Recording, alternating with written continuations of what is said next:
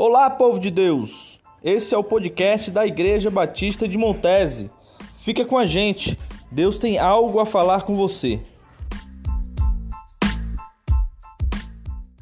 Vamos abrir nossas Bíblias, queridos, no livro de Segunda Coríntios, capítulo doze, e nós vamos ler dos versículos sete ao dez. Segunda Coríntios... capítulo doze, versos de sete ao dez. Amém? E para que não me ensoberbecesse com a grandeza das revelações, foi-me posto um espinho na carne, mensageiro de Satanás, para me esbofetear, a fim de que não me exalte. Por causa disto, Três vezes eu pedi ao Senhor que o afastasse de mim.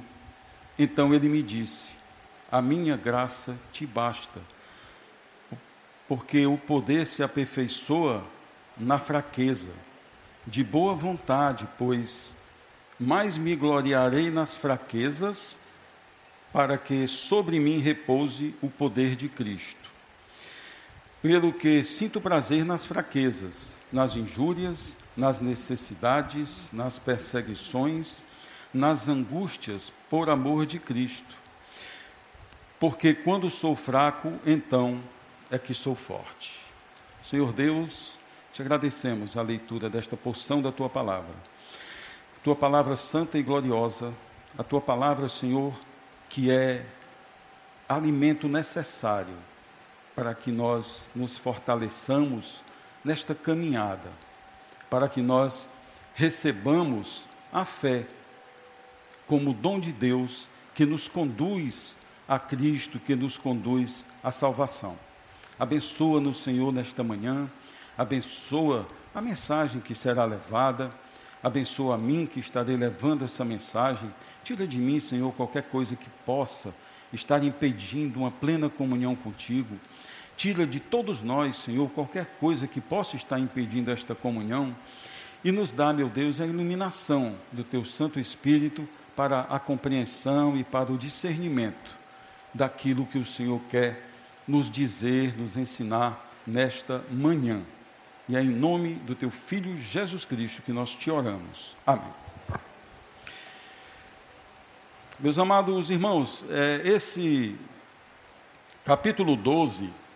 do versículo de Romanos, ele nos traz uma mensagem é, do apóstolo Paulo à igreja de Corinto, com o objetivo de resolver alguns problemas que estavam acontecendo naquela igreja.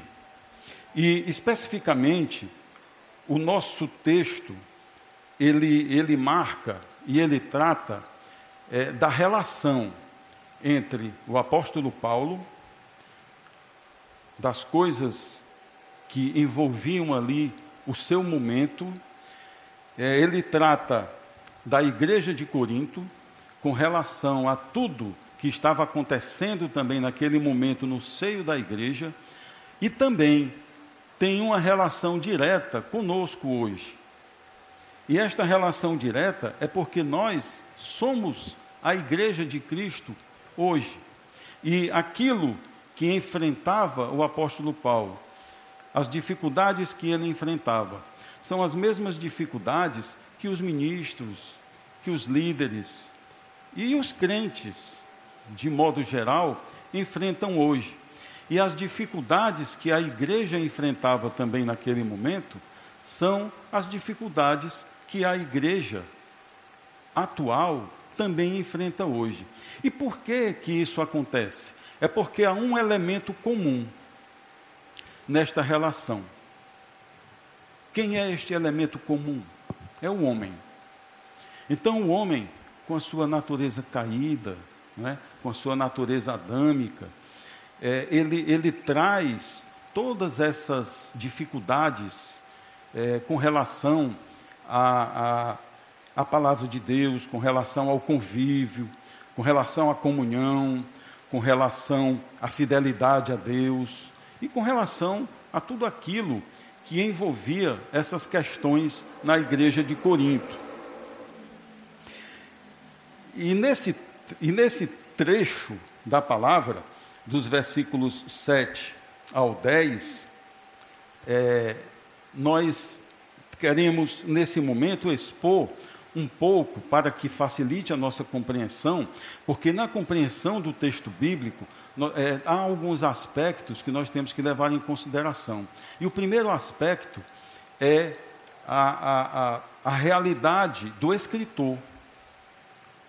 O que o escritor estava vivendo naquele momento, o que ele estava querendo dizer naquele momento.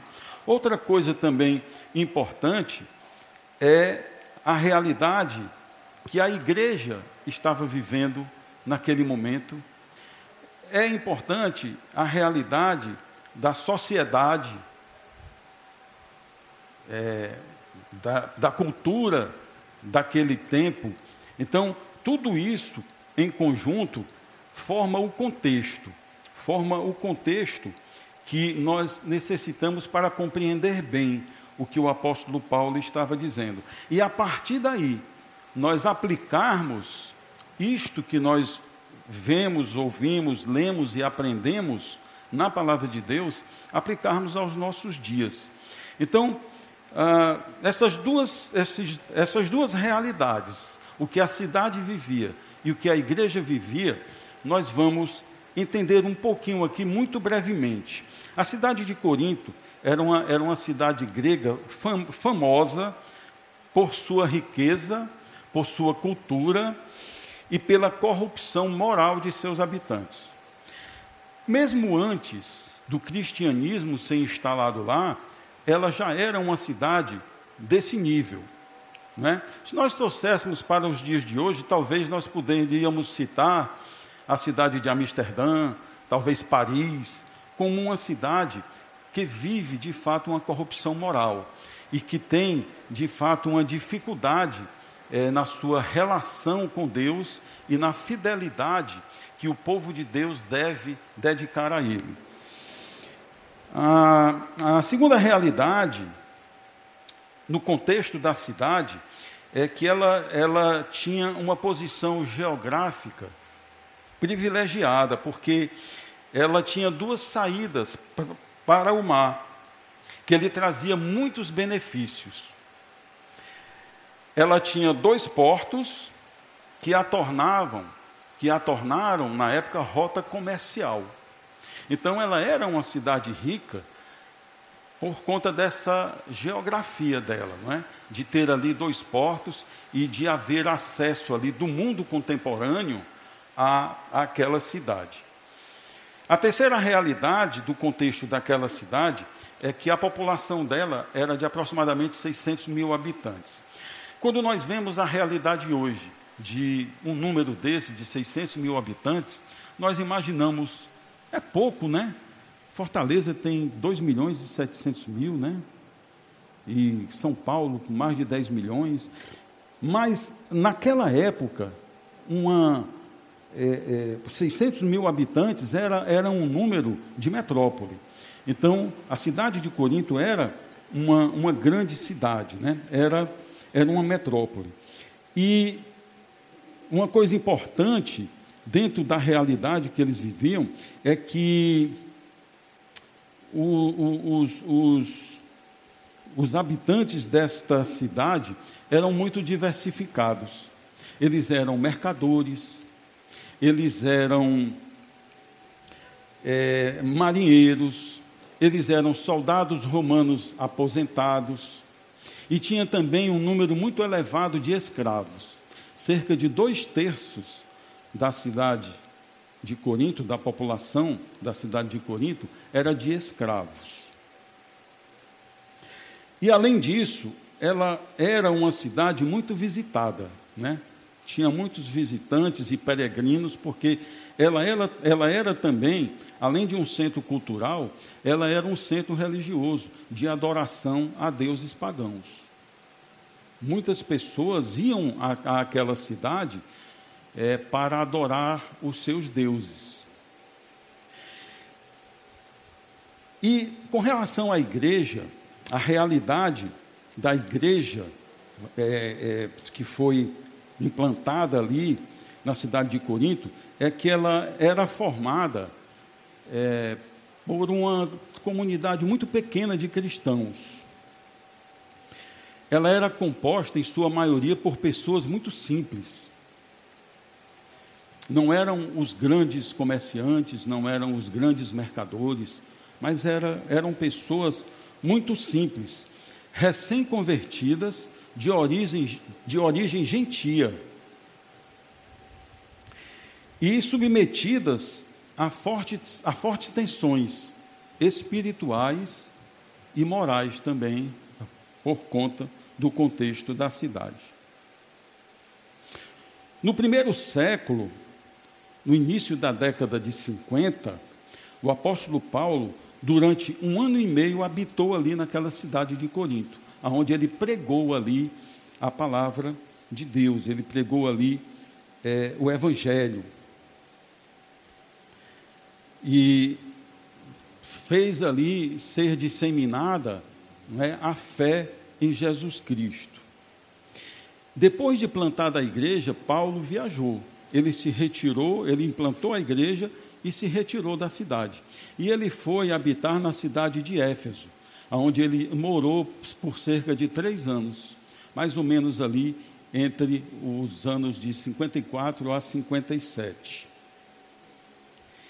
E foi exatamente nesse período que a igreja de Corinto passou a viver um momento muito difícil. Era uma situação em que a igreja, ela começou a, a se dividir. Ela começou dentro do seio da igreja, no meio dos crentes ali, a haver uma divisão, a haver contendas e também muita corrupção moral. Muito pecado habitando ali no seio da igreja. E até o questionamento da igreja com relação à autoridade apostólica de Paulo. Então, nós vemos aí a igreja, é, de repente, estar nesse contexto de dificuldade, de divisões e de questionamento sobre a autoridade do apóstolo Paulo. E, e este fato, este questionamento da autoridade, ele mexia muito com Paulo. Você imagine o pastor da igreja, ele estando na liderança da igreja, que Deus entregou nas suas mãos, e de repente ele começar a ser questionado. Ele começar a, a ser visto como alguém que não tinha autoridade. Ele começar a ser enxergado como um homem que não era digno de estar na posição em que ele se encontrava. E esse questionamento da igreja de Corinto, de Corinto tinha dois motivos principais. O primeiro... Ele, ele conta da situação seguinte. Paulo, né, que nasceu Saulo, ele nasceu em Tarso, na Sicília, herdou do pai a, a cidadania romana e ele era judeu, da tribo de Benjamim. Ele foi, ele foi educado em Jerusalém. Ele nasceu na Sicília, mas ele foi educado em Jerusalém, e como ele mesmo diz, né, que ele foi educado aos pés de Gamaliel, né? Gamaliel, renomado doutor da lei, partidário do farisaísmo, coisa que Paulo também herdou de Gamaliel. Paulo era um fariseu. Ele era um intelectual, um poliglota, e infere-se, a palavra não diz, mas infere-se, historicamente, que ele participou do Sinédrio. Então, ele era um dos, dos juízes ali do Sinédrio, aonde ele, ele votava contra os cristãos. Ele votava a favor da, da execução dos cristãos. Paulo também, ou Saulo ainda, ele liderava campanhas de soldados romanos é, que perseguiam os cristãos e que matavam os cristãos. Quando havia esses eventos, essas cruzadas de, de é, é, estarem ali buscando os cristãos a fim de matá-los, Paulo estava ordenando ali, mata, mata, está ali, ó, corre lá, tem um grupo ali, mata. Então esse era o primeiro questionamento, até por conta, talvez até de um certo receio, né? Poxa, mas esse homem matava cristãos e hoje está aqui. Mas é, é, a, a, a questão toda dessa, dessa rejeição, nós vamos ver daqui a pouco, é, estava também muito além disso, né? Porque Paulo já tinha dado mostras, e ele vai dizer isso no capítulo doze, já tinha dado mostras de que ele era um homem de Deus, de que ele era um homem que Deus usava no seu povo, inclusive para fazer sinais e prodígios, né? Ah, o segundo motivo era, foi que, com a ausência de Paulo, que estava habitando em Éfeso, a igreja começou a se dividir entre líderes. Com a saída de Paulo, evidentemente, levantaram-se alguns líderes e, sem haver ali uma, uma liderança maior que colocasse as coisas em ordem, essas lideranças, elas começaram a causar divisões na igreja. Nós vemos isso na primeira carta aos Coríntios, capítulo um, versículo doze, quando o apóstolo Paulo diz, né? Olha, vocês estão divididos, uns dizem eu sou de Paulo, outros dizem eu sou de Apolo, outros dizem eu sou de Pedro.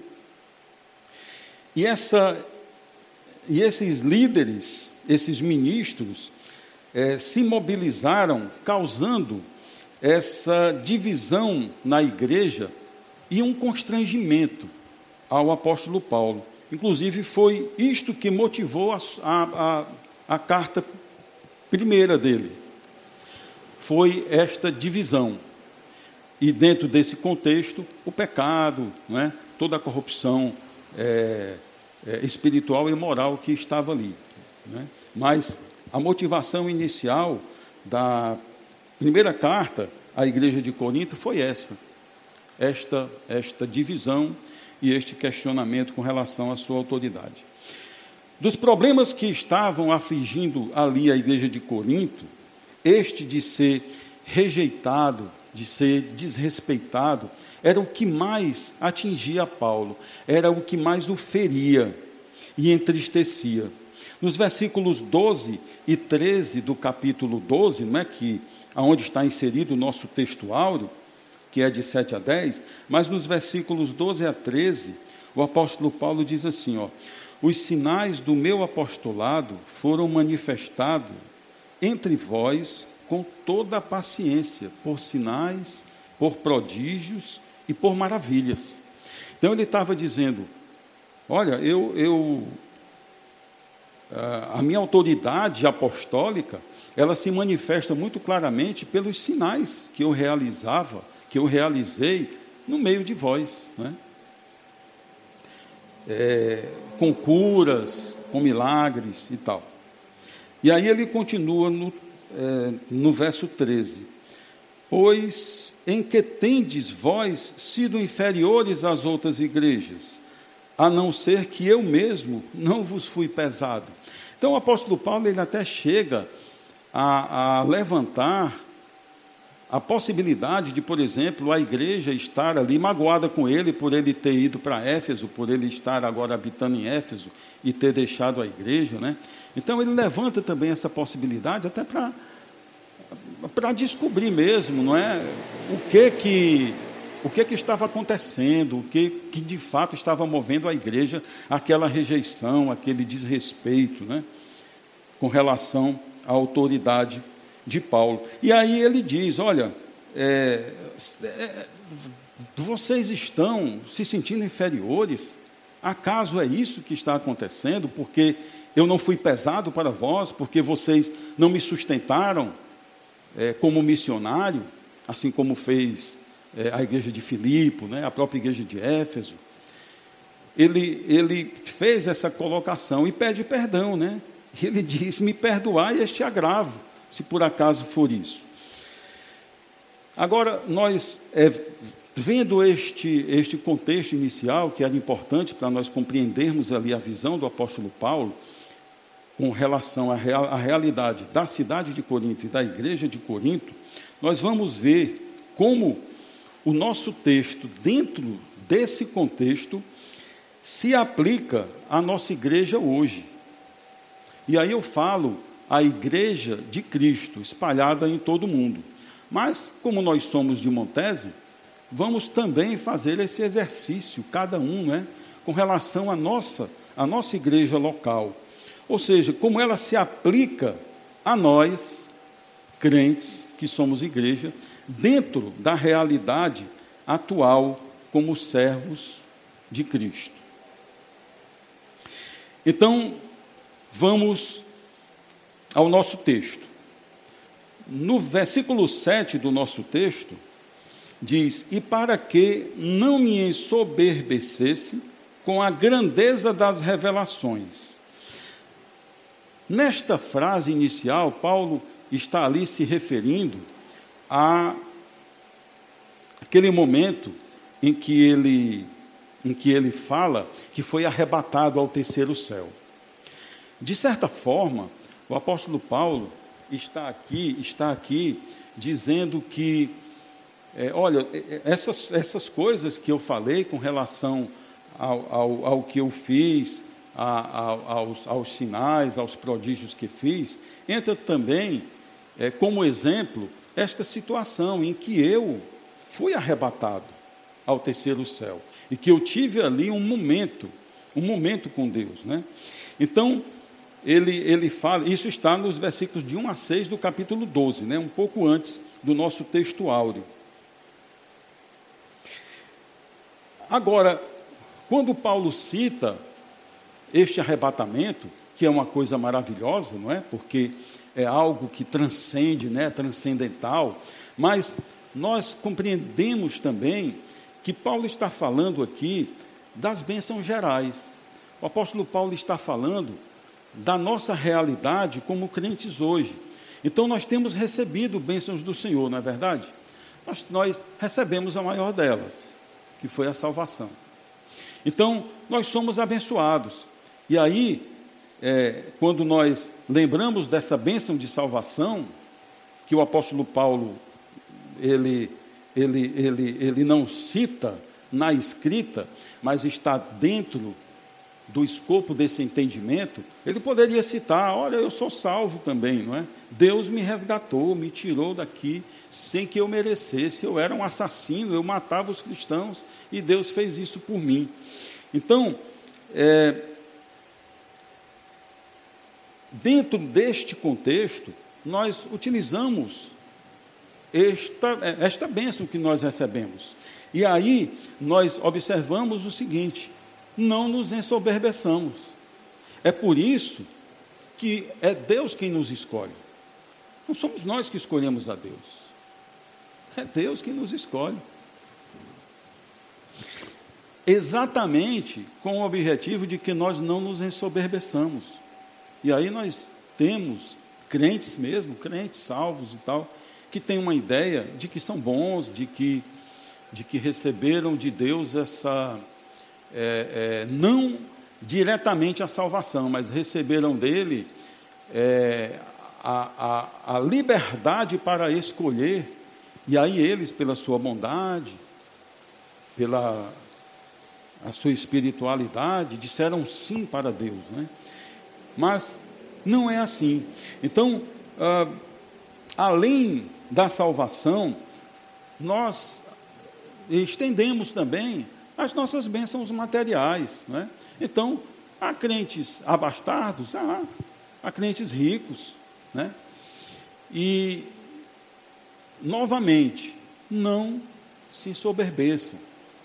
Então, aquilo que comemos, aquilo que vestimos, aquilo, aquilo que bebemos, não é? O conforto em que vivemos, qualquer situação que seja, em que nós compreendemos que é bênção de Deus na nossa vida, é, é, está dentro desse contexto disso que o apóstolo Paulo está querendo dizer aqui, né? E aí ele prossegue dizendo: foi-me posto um espinho na carne. E esse termo, espinho na carne, ele é um termo que tem causado algumas interpretações erradas, né?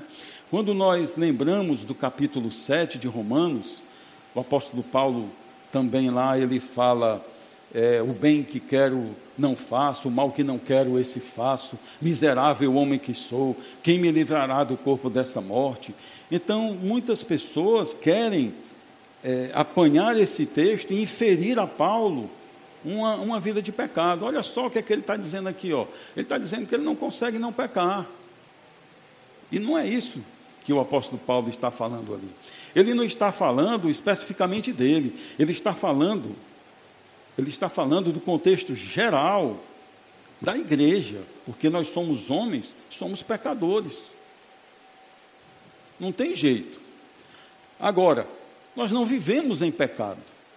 Nós falhamos, nós erramos, mas a palavra diz que Deus é fiel e justo para nos perdoar os pecados e nos purificar de toda injustiça.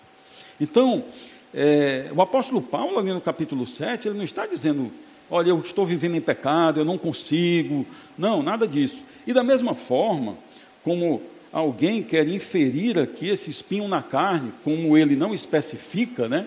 E por que ele não especifica? Nós não sabemos, talvez até é, o contexto da linha de interpretação que nós estamos dando nessa manhã possa nos trazer uma luz sobre esse espinho na carne, não exatamente o que ele é, mas o que é esse espinho dentro de, de, de um contexto, dentro de um bojo, dentro de uma caixa, né? E eu digo para os irmãos, esse espinho na carne jamais poderia ser pecado, jamais. Mas Paulo não era homem, não era pecador, sim, como eu sou, como você é. Mas ele não vivia em pecado. É impossível que Paulo vivesse em pecado. Hoje de manhã, o pastor Leonardo citou o exemplo de Jeremias, que ele estava lá, naquele porão, foi posto lá, porque estava levando ali a mensagem de Deus, as profecias, e ele clamou a Deus, não é? E Deus o tirou para que ele continuasse a sua obra. O que é que nós entendemos ali? Jeremias não estava sofrendo porque estava em pecado. Pelo contrário, tanto é que Deus o tirou e disse, olha, você vai pregar, você vai levar a minha mensagem para esse povo, mesmo que eles não queiram, mesmo que eles rejeitem. E da mesma forma, o apóstolo Paulo, quem pode imaginar um homem que fez o que o apóstolo Paulo fez, um homem, é, o maior escritor do Novo Testamento, nós podemos dizer assim, em termos de quantidade, não é? Porque aí a qualidade é de Deus, não é? Porque a, a palavra toda é inspirada, independentemente de quem seja o autor do livro, mas em termos de quantidade, o apóstolo Paulo é o maior autor da Bíblia Sagrada, não é? Então, será que Deus escolheria um crente que estava vivendo em pecado para fazer a sua obra? De forma nenhuma. Então, esta é a primeira razão que nos faz ter a convicção de que esse espinho na carne não tem nada a ver com pecado. Então, joga fora, joguemos fora agora essa, essa ideia. E um outro aspecto também, que aí é bem mais simples, não precisa a gente fazer contextos teológicos ou falarmos de Jeremias, é que ele diz, foi-me posto um espinho na carne. Se esse espinho na carne fosse pecado, não teria sentido, por quê? É porque espinho na carne não é ruim, é doloroso, né? E o pecado, por acaso, é doloroso para a carne? É não. Pelo contrário, o pecado ele é muito agradável à nossa carne. Ele é doloroso é para a nossa alma. Mas para a nossa carne, ele é agradável, ele é prazeroso. Tanto é que a queda provém disso.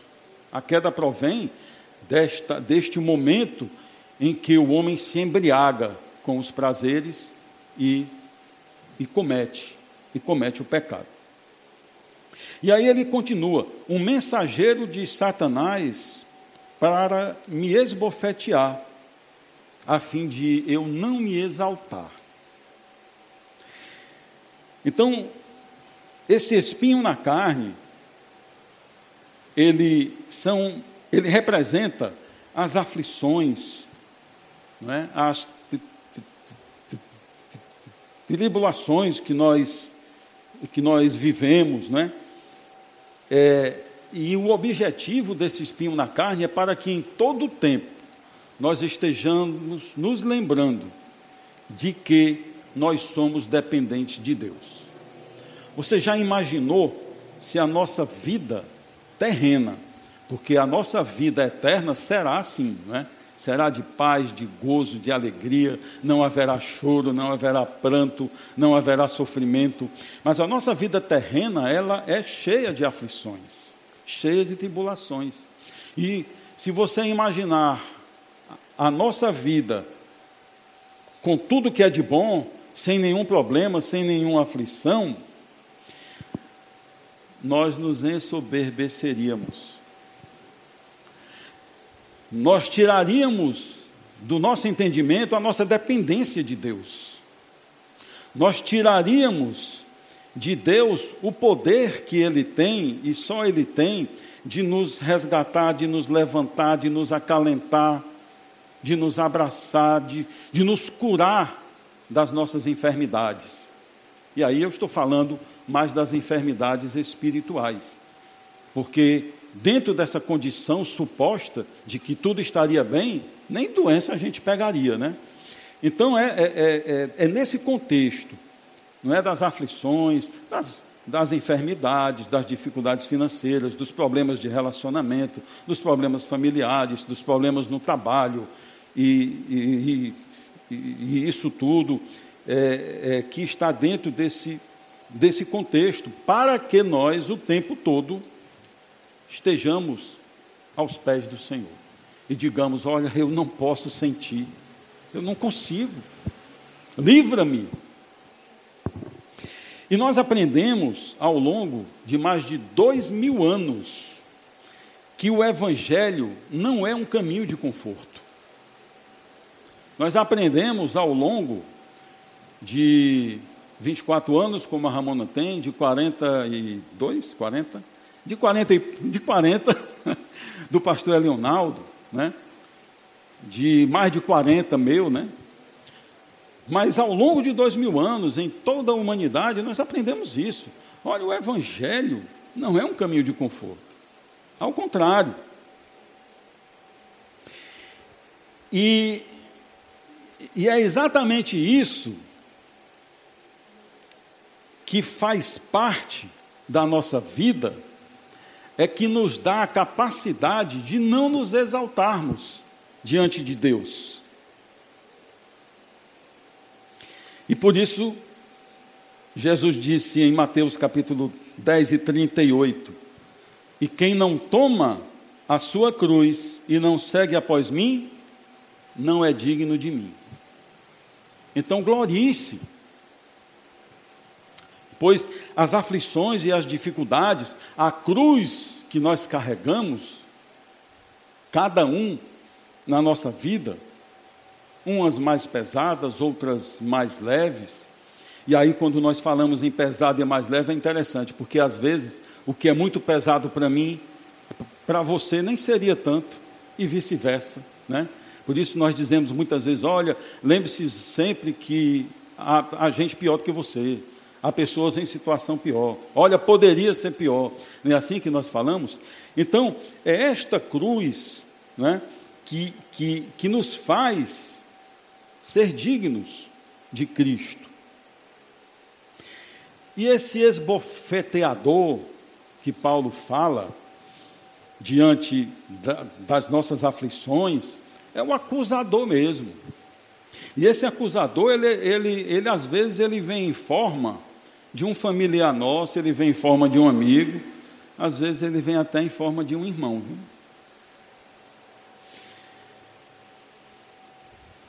É um escarnecedor que vem para nos afrontar. Olha aí, cadê o teu Deus?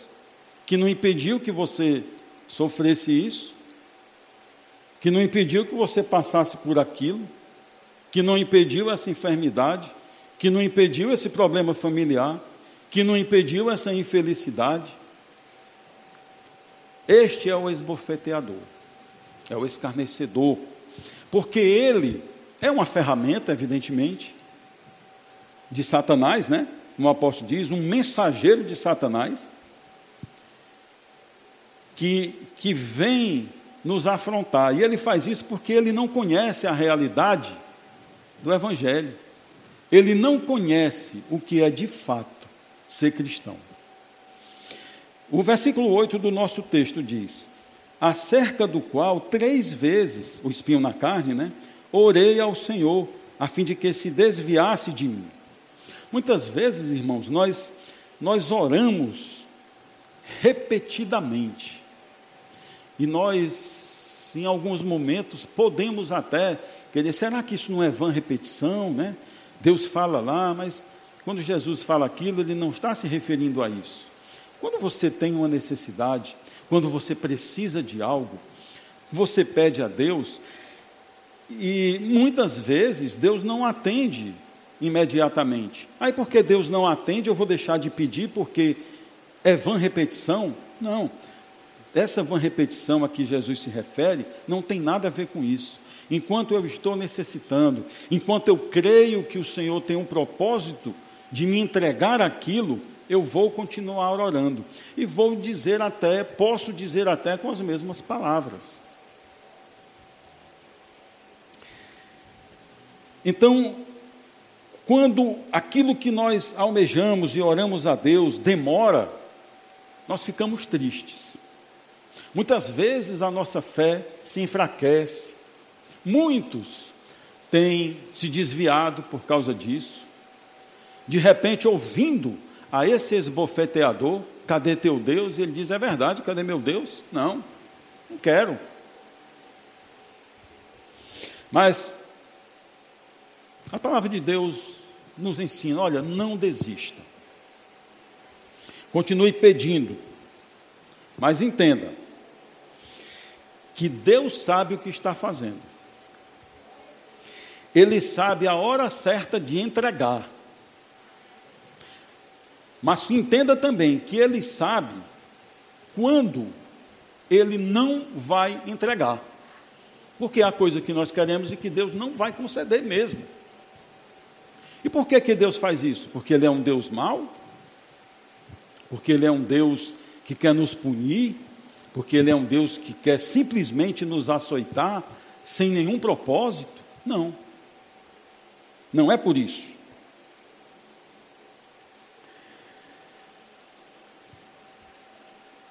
É, é, é, é que há coisas que não vai nos ajudar. Há coisas que nos parecem ser boas e que não são, de fato. E Deus, na sua onisciência, ele sabe que aquilo vai desaguar. Então ele diz, não, isso aí eu não vou te dar. Só que ele não chega para você, olha meu filho, entenda o seguinte, eu não vou dar porque vai acontecer isso, isso, isso, isso, isso e aquilo. Aí você diz, ah, tá certo, Senhor, realmente você tem razão. Não, mas ele diz no contexto da sua palavra, que nós temos que crer que ele é bom. E a palavra de Deus está repleta de exemplos de coisas que estavam dentro do, é, do propósito de Deus, que pareciam ser más coisas, mas que eram boas, e ao contrário também. E nós damos glórias a Deus, meu irmão, porque é exatamente este espinho na carne. O meu espinho na carne não é igual ao seu. O seu não é igual ao do seu irmão que está do lado. Cada um tem a sua cruz. Ele diz, é, carregue a sua cruz. Você não vai carregar a cruz do seu irmão, é a sua que você vai carregar. Então, esse espinho na carne que nos mantém firmes diante de Deus. E aí, no nosso entendimento que o Espírito Santo nos dá, nós somos gratos a Ele. Nós somos gratos como filhos, mas também nós somos submissos como servos. Há pelo menos quatro razões pelas quais Deus não nos atende ou não concede exatamente o que queremos. Todos nós sabemos quais são, mas vamos, é, dentro desse contexto, até como um complemento, também como um elemento adicional, como um ingrediente adicional nesta mensagem, vamos lembrar é, quais são esse, essas quatro razões, ou pelo menos quatro razões. A primeira razão que Deus não nos concede exatamente o que queremos é quando não pedimos, porque Deus nos orienta, peça. Tiago, capítulo quatro, versículo dois, a palavra de Deus diz assim: cobiçais e nada tendes, matais e sois invejosos, e nada podeis alcançar, combateis e guerreais, e nada tendes, porque não, não pedis. Então aqui, Deus está dizendo, olha, você luta, você trabalha, você guerreia, você batalha, mas você não pediu. Você quer alcançar por sua própria força?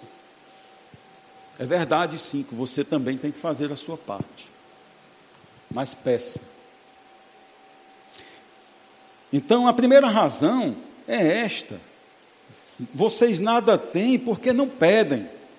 A segunda razão, irmãos, pela qual Deus não nos concede exatamente o que queremos, é porque pedimos mal. Isso está no versículo imediatamente posterior. É no versículo três do capítulo quatro de Tiago: pedis e não recebeis, porque pedis mal, com o objetivo de gastarem em vossos deleites.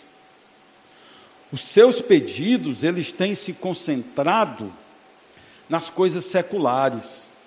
Quando você se coloca diante de mim para orar, e esta é uma reflexão que nós temos que fazer, cada um de nós individualmente, inclusive no momento em que estivermos orando, será que eu estou me colocando diante de Deus apenas para pedir por coisas seculares? Como é que está a minha oração? Eu estou exaltando a Deus? Eu estou agradecendo a Deus? Deus diz para pedir, sim. Mas não é só isso. Não, não são só as coisas seculares. Nós devemos pedir, sim, as coisas seculares. Mas examine-se cada um.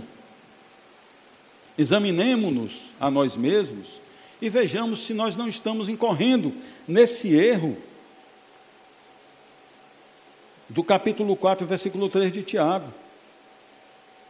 Vocês não recebem porque pedem mal para gastar nos vossos deleites. São apenas coisas terrenas que vocês estão preocupados. E aí nós nos lembramos lá dos evangelhos, quando, quando Jesus diz: buscai primeiro o reino de Deus e a sua justiça, e estas demais coisas vos serão acrescentadas. Então, a prioridade da nossa oração e do nosso pedido é o reino de Deus, é exaltarmos o nosso Deus, é conversarmos com Ele em estado de adoração. Incluamos também os nossos pedidos, mas quando nós não priorizamos, nós colocamos o reino de Deus acima de tudo, E aí ele nos garante, olha, as demais coisas vos serão acrescentadas. Isso quer dizer que ele atenderá todos os meus pedidos, tudo aquilo que eu quero ele vai fazer? Não. Isso quer dizer que ele vai suprir todas as nossas necessidades. A terceira razão pela qual Deus não nos atende, não nos concede exatamente o que queremos, é porque não é para o nosso bem. É porque aquilo não desaguaria em algo bom na nossa vida.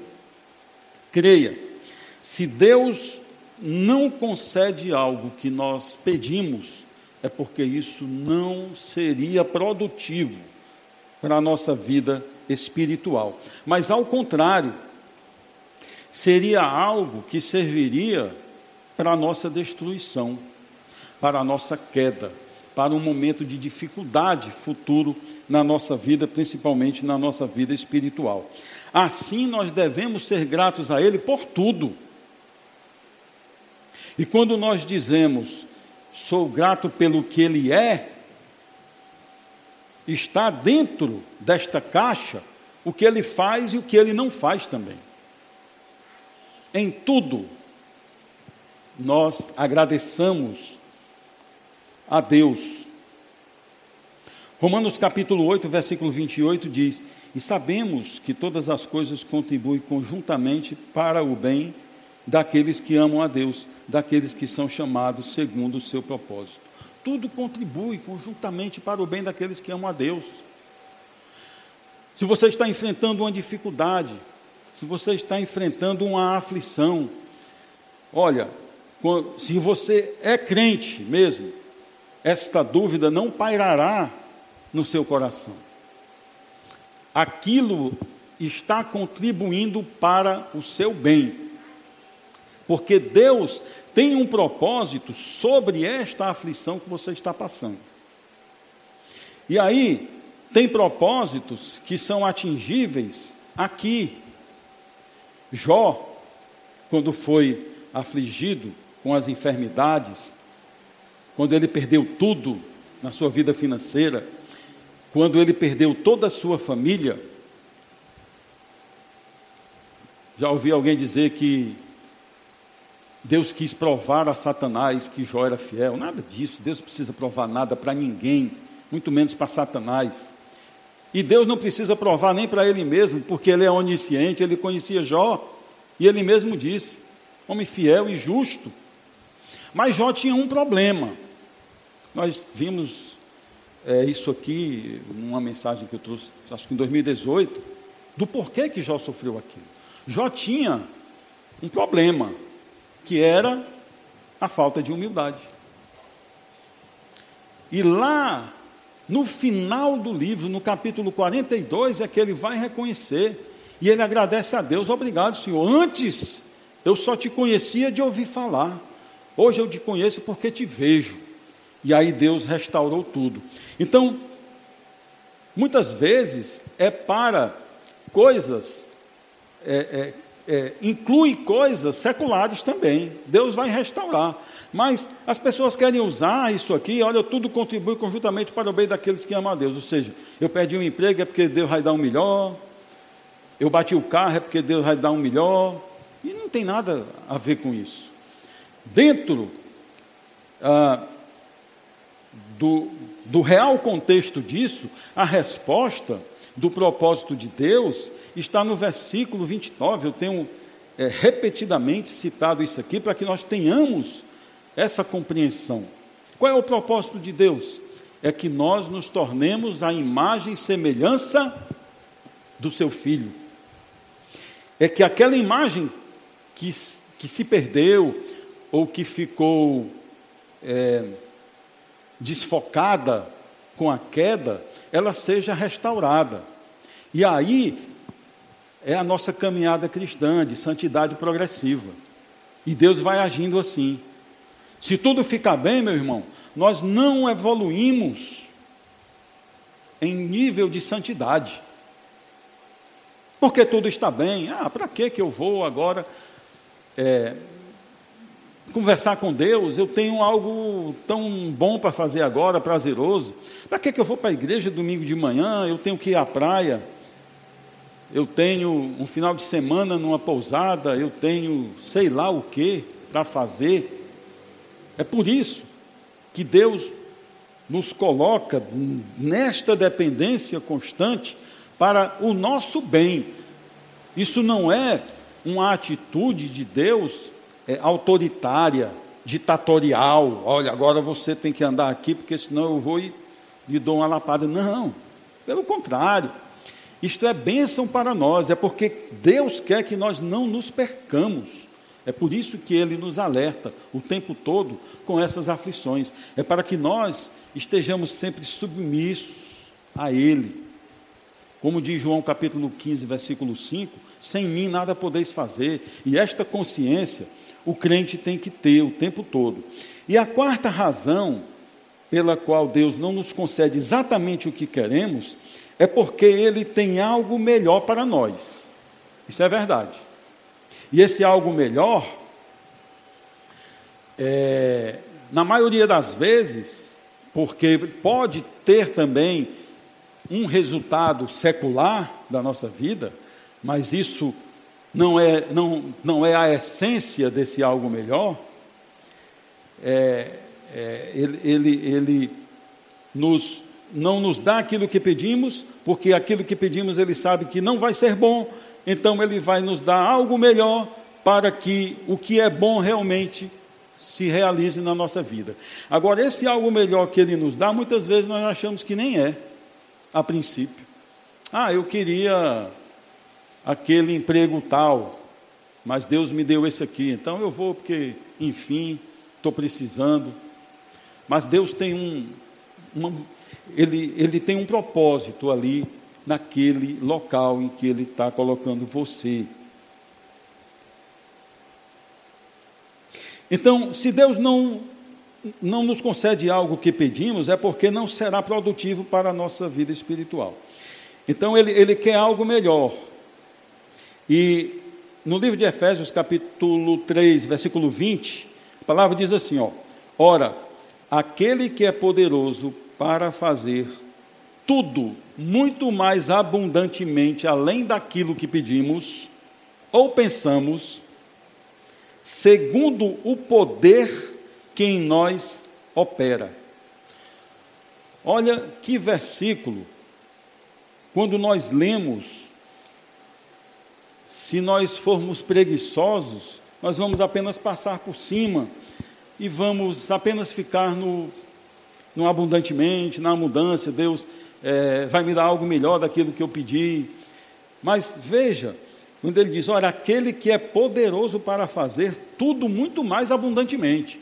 Então, quando Deus não entregar, não questione, não queira agora colocar Deus como mal e dizer que não, não, não, é, não está fazendo bem porque Ele fez para o irmão, ou que Ele faz para o ímpio, né? Nós vimos aqui a mensagem do capítulo setenta e três de Salmos, né, que o pastor trouxe. É, não, nós não devemos colocar este entendimento desta maneira. Ele é poderoso para fazer muito mais abundantemente, além daquilo que nós pedimos ou pensamos. Porque o, os pensamentos dEle estão acima dos nossos. Ele disse, os meus pensamentos não são os vossos pensamentos. E aí ele conclui dizendo, segundo o poder que em nós opera. Qual é o poder que em nós opera? É o poder do Espírito Santo. O poder que não opera na vida do descrente. O poder do Espírito Santo não opera na vida do incrédulo. Ele opera na vida do crente, dos salvos, dos filhos. Mas nós vamos entender um pouco mais sobre esse poder que em nós opera daqui a pouco. Inicialmente, entenda que este poder que em nós opera, ele opera através do Espírito Santo de Deus. E aí no versículo nove, o penúltimo versículo do nosso texto, e disse-me, a minha graça te basta. Olha, irmãos, eu vou dizer para você, todo crente tem que ter este sentimento mesmo, verdadeiro. não apenas de retórica. Senhor, a tua graça me basta, mas vivo murmurando, porque não tem isso, porque não tem aquilo, porque está doente, porque aconteceu algo. Mas vive professando, Senhor, a tua graça me basta. Mas as murmurações estão ali no meio, no seio, estão ao redor dele, levando isso como um testemunho muito ruim para os irmãos, para amigos, para sua família e para si próprio. Deus quer que, como filhos, nós tenhamos esta consciência. E, na verdade, irmãos, somente os filhos são capazes de ter esse discernimento. Somente os filhos são capazes de compreender e de aceitar esta verdade, de que somente a graça de Deus nos é suficiente. Ela nos basta. O homem natural, ele não aceita essa verdade. O homem natural, ele não aceita é, é, que a graça de Deus é bastante. Por que que ele não aceita? É porque Deus não é suficiente para ele. Ele olha para Deus e talvez ele veja Deus como um servo seu, porque Deus tem que fazer, porque Deus tem que impedir que eu sofra isso, porque Deus tem que me livrar daquilo lá, porque Deus tem que realizar e fazer, e fazer, e fazer, e fazer. Mas tudo é graça. E o homem natural, ele não entende. E ele rejeita esta graça. E ele rejeita o próprio Deus. Escute isso. Mesmo o crente, quando ele tem tudo o que deseja, saúde, dinheiro, poder e tudo mais, quando ele não tem necessidades, quando ele não está sofrendo de nenhuma carência momentânea, de certa forma, Deus deixa de ser primordial na vida dele.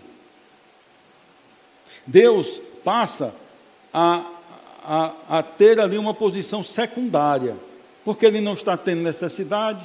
E Deus, para ele, é só um pai é, fazedoso, um pai que dá tudo. Ele não é um pai que tem um propósito, que tem um plano, e que esse plano não é dele, é de Deus. O plano que Deus tem para a minha vida jamais se adequará ao meu, é o plano de Deus. Porque se se adequar ao meu plano, sabe qual é o meu destino? O inferno.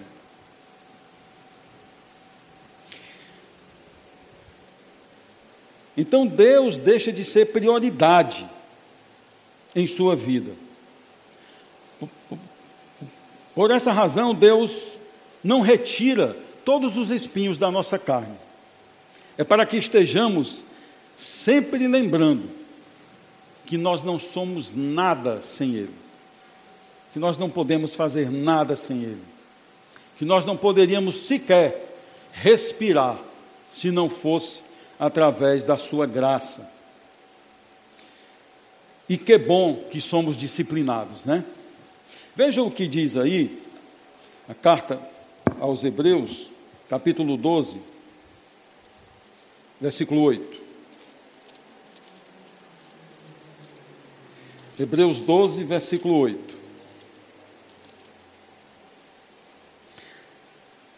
Mas se estais sem correção, de que todos têm tornado participantes, logo sois bastardos e não filhos. Que bom que somos disciplinados. Quando nós somos disciplinados, o que é que isso nos prova? Que nós somos filhos de Deus. Amém. Então, irmãos, Deus não nos concede tudo o que queremos. Ele conhece a medida da nossa fidelidade. Ele conhece, ele sabe a estatura da nossa fé. Ele conhece a pequenez, a mesquinhez da nossa gratidão, assim como ele conhece a grandeza da nossa pecaminosidade. Deus conhece tudo isso, e é por isso, porque ele conhece todas estas coisas, a medida da nossa fidelidade, a estatura da nossa fé, a pequenez da nossa gratidão, a grandeza da nossa pecaminosidade. É por isso que ele não retira o espinho da nossa carne. Então, continuando aqui no versículo nove. Porque o meu poder se aperfeiçoa na fraqueza. Esse poder que Deus é, está falando aqui, ele não trata somente da sua onipotência, ou do poder das suas mãos para fazer tudo, para de repente te tirar do leito da morte, como nós temos visto tantos exemplos. Nosso caixinha de oração parece assim, é, é o céu, né? Porque Deus tem realizado tantas coisas ali, e Ele realiza pela sua bondade. Quando nós ficamos felizes, nós não entendemos ali o nosso grupo como sendo um grupo superior a qualquer outro, não. O que nós estamos querendo dizer é que aquele grupo ali tem sido grandemente abençoado. Que Deus maravilhoso, que Deus bom, que Deus misericordioso, que Deus bondoso, que nos escuta, que nos ouve, que se compadece, que tem misericórdia.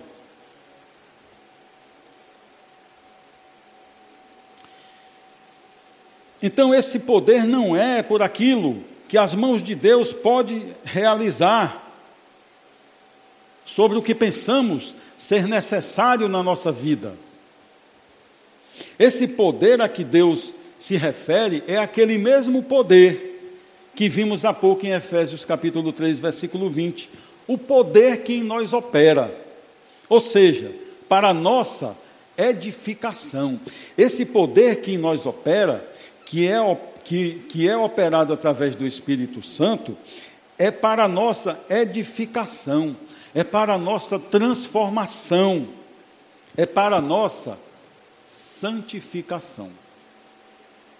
A nossa santificação, o nosso, o nosso mover, o nosso caminhar, o nosso direcionamento em direção, em busca da santificação, para que nós nos tornemos cada vez mais semelhança do Filho. Ele, ele, ele é um mover do Espírito Santo. Ele não é algo que nós fazemos porque somos bons, mas é o poder que em nós opera, que realiza tudo isso. E, e esse poder, irmãos, ele não é uma resultante. Esse poder que em nós opera, ele é um resultado. O que é que nós queremos dizer com isso? O que é uma resultante? Uma resultante é aquilo que causa. Então, não é a mão de Deus que vem e me livra de uma enfermidade, não é simplesmente a mão de Deus que vem e resolve um problema financeiro. Deus faz todas essas coisas.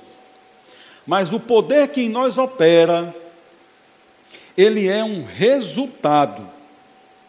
Ele consiste no resultado da ação de Deus em nós, mas pela sua vontade e não pela nossa. Entende isso?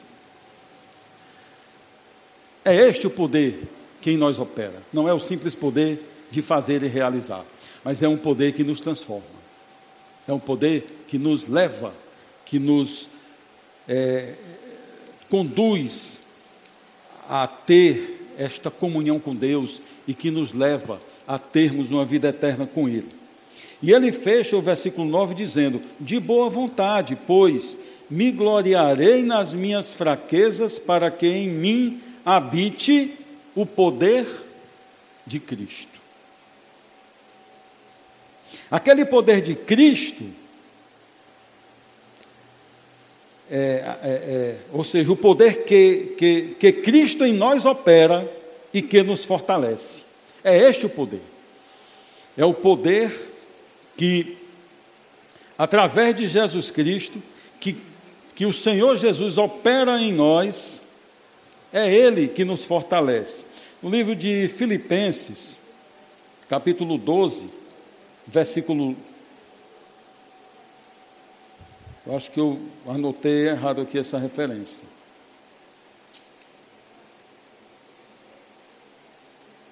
Bom, mas... É...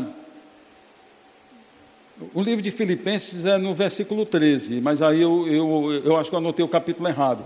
Mas que ele diz assim, tudo posso naquele que me fortalece, né? Não tem isso, né? E as pessoas usam, é, capítulo quatro, né? Capítulo quatro, versículo treze. Tudo posso naquele que me fortalece. Posso todas as coisas naquele que me fortalece. Quantas vezes nós, talvez já tenhamos dito, é, mas temos muito ouvido as pessoas falarem, como sendo isso uma exaltação, né? Olha, é, tudo posso naquele que me fortalece. Rapaz, isso aqui não vai ser, não, tudo posso, tudo posso. Mas quem pode é o poder que em nós opera. Não é esta, este simplismo, este, este sentimento é, de, de autossuficiência, que agora eu tudo posso. Nós temos que observar aqui o contexto. E o contexto aqui da carta aos Filipenses fala de suportar as aflições. Então, esse tudo posso, naquele que me fortalece, olha, eu sou capaz de suportar todas as aflições. Eu sou capaz de suportar todas as tribulações, todas as dificuldades. Eu sou capaz de suportar até a morte. É disso que a palavra está falando. E não nessa, nessa tolice, desse mantra, que agora eu tudo posso. Posso to- eu posso todas as coisas. Posso fazer o que eu quiser, inclusive. Eu posso suportar todas as coisas através de Jesus Cristo, que é quem me fortalece. Nós só nos gloriamos nas nossas fraquezas quando nós estamos em pleno estado de submissão a Deus, em pleno estado de submissão à vontade de Deus, de pleno quebrantamento espiritual diante dele. Como é que nós podemos nos gloriar das nossas fraquezas, dos momentos em que nós estamos completamente dependentes, estamos ali sem saída, não há ciência, não há economia, não há homem nenhum que possa agora fazer algo por mim.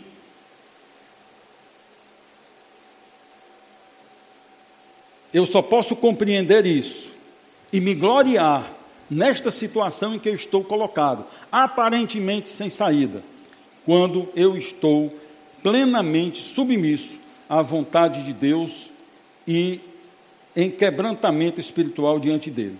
A ação do poder de Deus em nós consiste na capacidade que recebemos para entender, para compreender e aceitar e de sermos transformados pelos sofrimentos, pelas aflições, pelas tribulações, por todas as coisas, por todas as coisas que, que Deus tem colocado na nossa vida como dificuldade.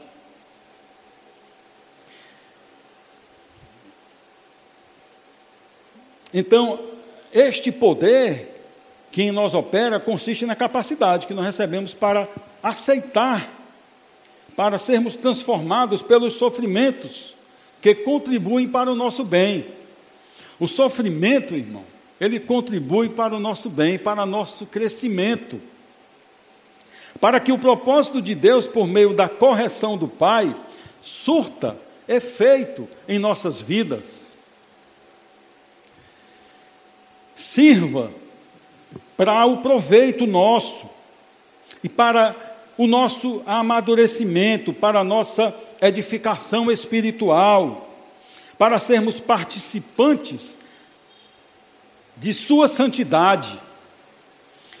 Quando nós lemos o capítulo doze de Hebreus todo, nós vemos isso muito claramente.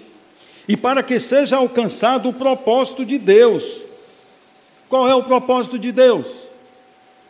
Que nos tornemos a imagem e semelhança do seu Filho, a imagem e semelhança de Jesus. E por último, o versículo dez, que diz: e por isso sinto prazer nas fraquezas, nas injúrias, nas necessidades, nas perseguições, nas angústias, por amor de Cristo. Porque quando estou fraco, então é que sou forte. Deus nos ensina que precisamos ser fracos para sermos fortes, ou estarmos fracos para sermos fortes. E isso, numa primeira leitura, parece contraditório, né? Como é que alguém pode ser forte estando fraco? Quando nós pensamos numa, num contexto secular, ou até num contexto de ficção, né? É, os super-heróis, eles têm sempre um ponto fraco, eles têm um calcanhar de Aquiles, né? O super-homem era a Kryptonita, né? Então ele estava ali, quando a Kryptonita estava ali, ele ficava fraco, ele não conseguia sequer ficar de pé.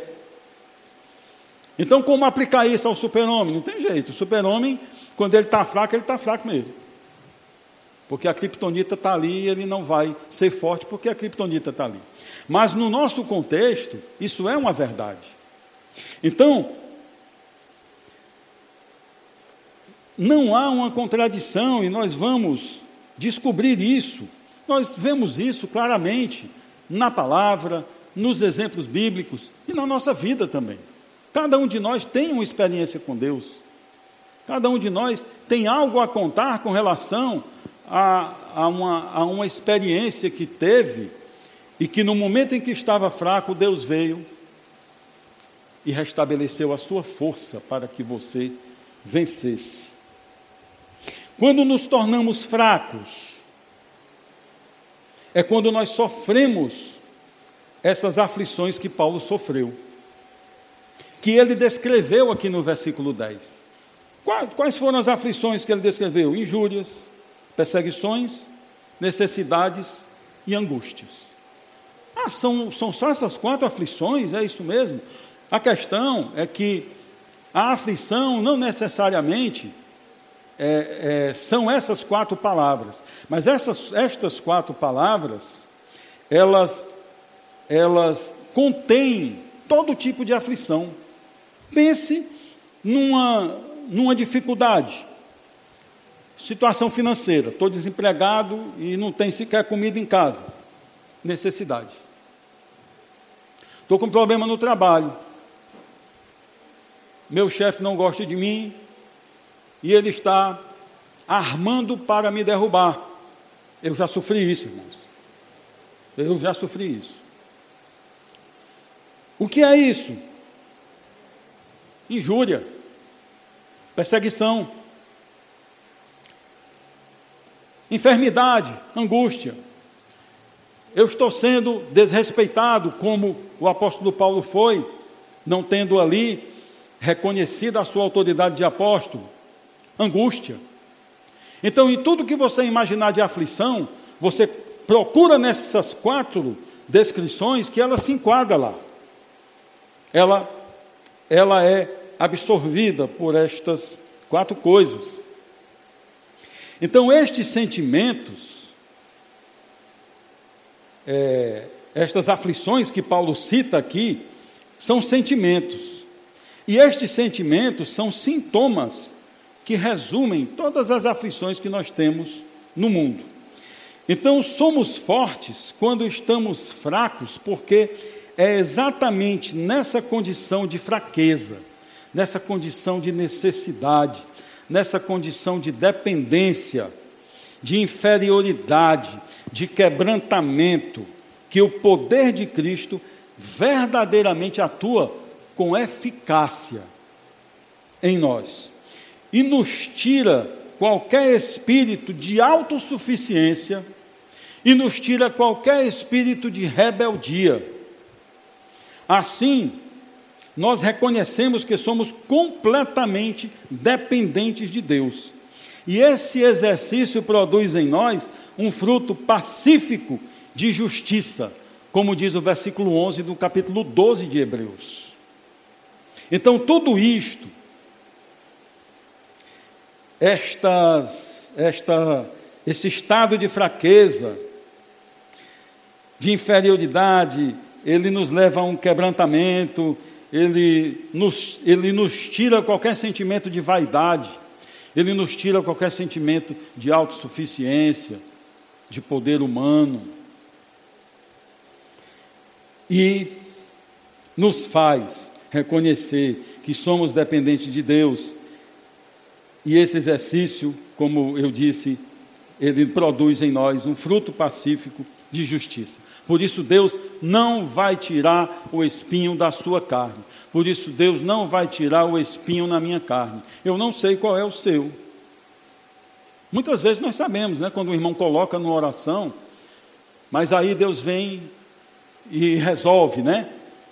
Mas esse espinho na carne é aquilo que ele não, que ele não atende.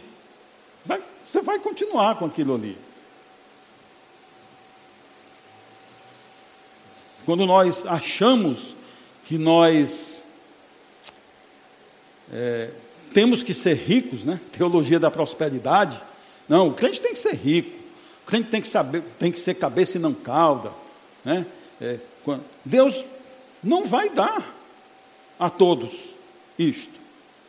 Deus não vai conceder isto.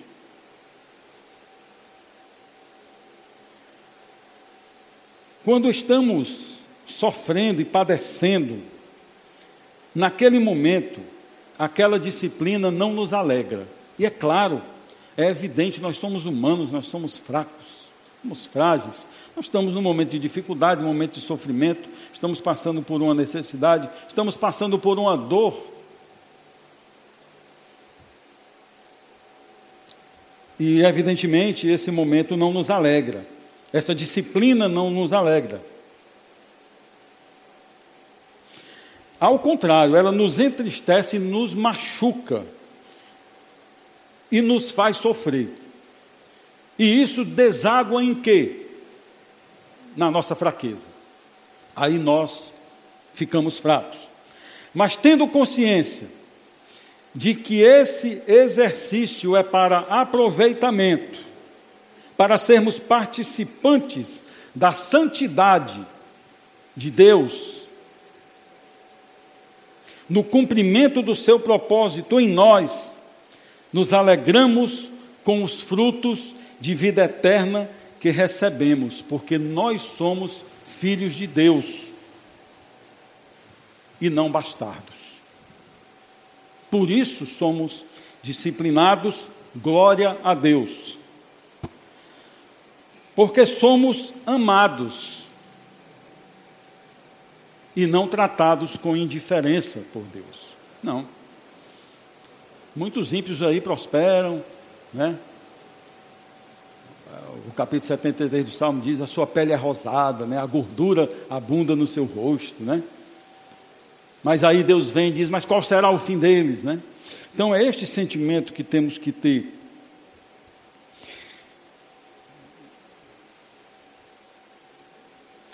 Então é o cumprimento do seu propósito em nós para alcançarmos a santidade.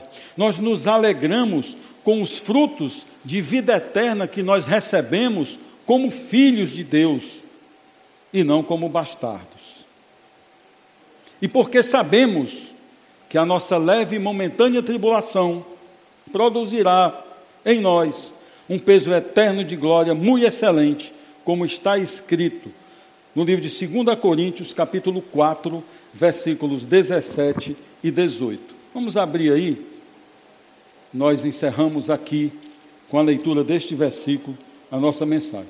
Segunda Coríntios quatro, versículos dezessete e dezoito. Diz a palavra de Deus: porque a nossa leve e momentânea tribulação produz em nós eterno peso de glória, acima de toda comparação. A nossa, a nossa leve e momentânea tribulação. Mas a minha tribulação é pesada, irmão Ricardo.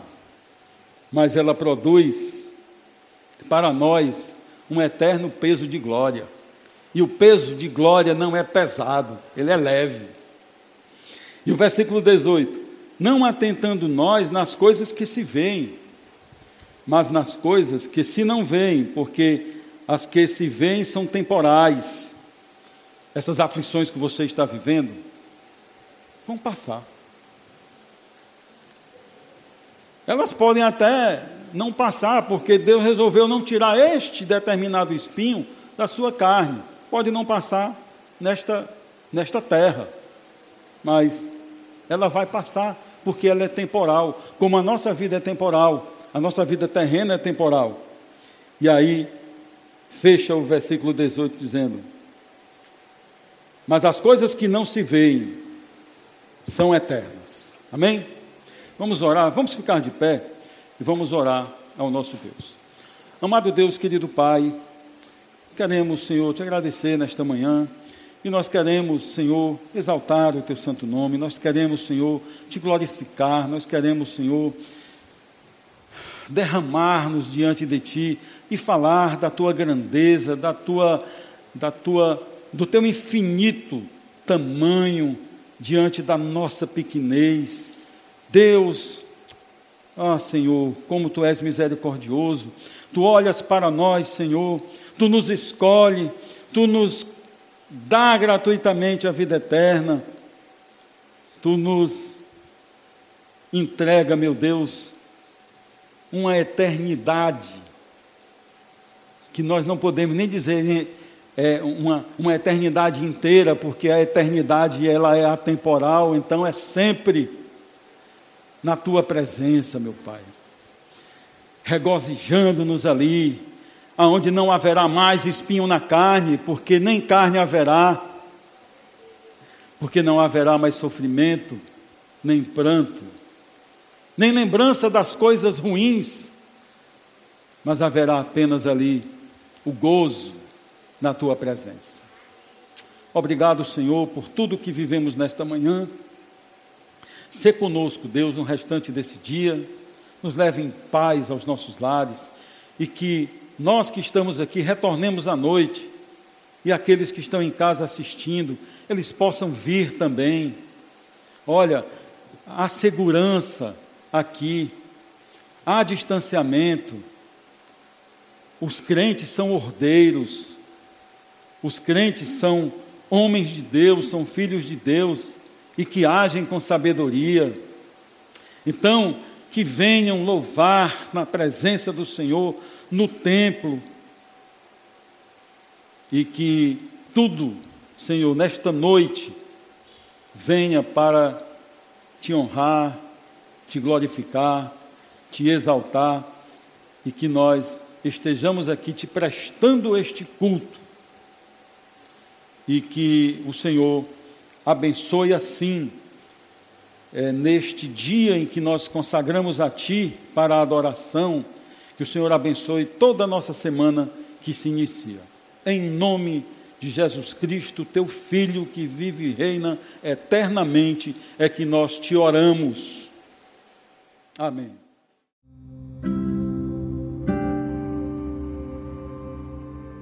Que o amor de Deus Pai, Deus Todo-Poderoso, que a graça salvadora de nosso Senhor Jesus Cristo, a comunhão e as consolações do seu Santo Espírito seja com todo o povo de Deus, reunidos aqui em Montese e em toda a face da terra, desde agora e para todo sempre. Amém.